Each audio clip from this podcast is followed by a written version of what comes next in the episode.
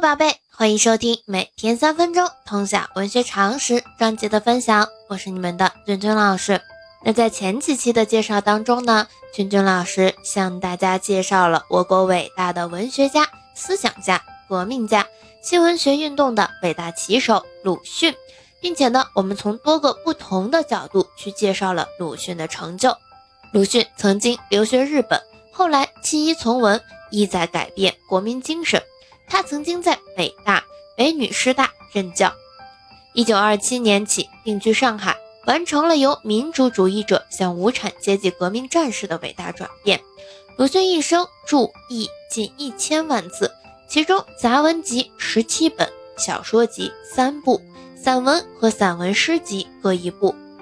他的作品对中国人民产生了极其深远的影响。并且呢，入选教材的作品也非常多，所以鲁迅是同学们必须要掌握的一个作家嗯！大家可以了解他的作品，了解他的生平经历，他的创作特点都是可以去深入的接触的。那我们今天要向大家介绍的是现代著名的诗人柳亚子。那我们现在就开始今天的分享吧。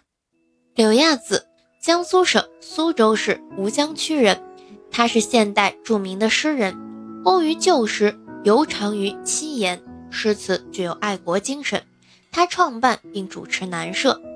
柳亚子重视文学的思想性，他反对叹老皆悲的个人主题的吟咏，也反对披风抹月的流连光景之词。在诗风上，他崇尚唐音、承继夏完淳、顾炎武、龚自珍三家，贬斥以黄庭坚为代表的江西诗派。在词风上，他推崇辛弃疾，贬斥吴文英。在文风上，他反对韩愈和桐城派。柳亚子是一个以诗歌为武器的政治诗人，他的诗紧密结合资产阶级民主革命的发展，洋溢着强烈的爱国主义、民主主义激情，具有鲜明的战斗性。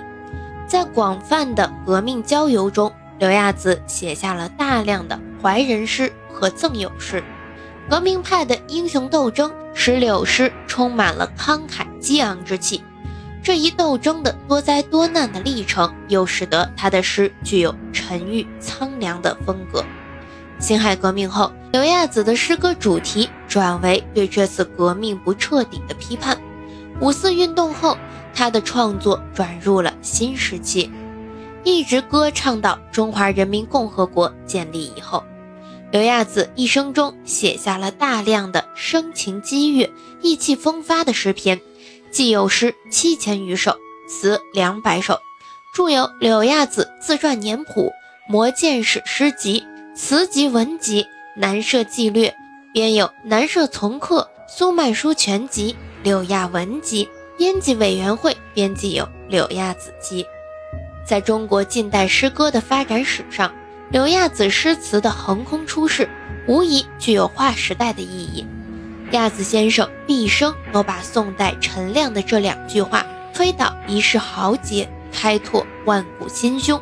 既作为自己诗词创作的追求，又作为自己诗词风貌的写照。所以，一方面他把所谓正统派的诗人都不放在心上；另一方面，他敢于在宋派诗牢笼一代。同光体风靡当世的现实氛围中，在南社内部的矛盾和斗争当中，以恢宏的气魄、雄厚的实力，巍然独立地竖起了一面先天接地、震电惊雷的诗歌旗帜。那我们今天介绍柳亚子就到这里，喜欢咱们节目的长期关注老师的喜马拉雅号，我们明天见。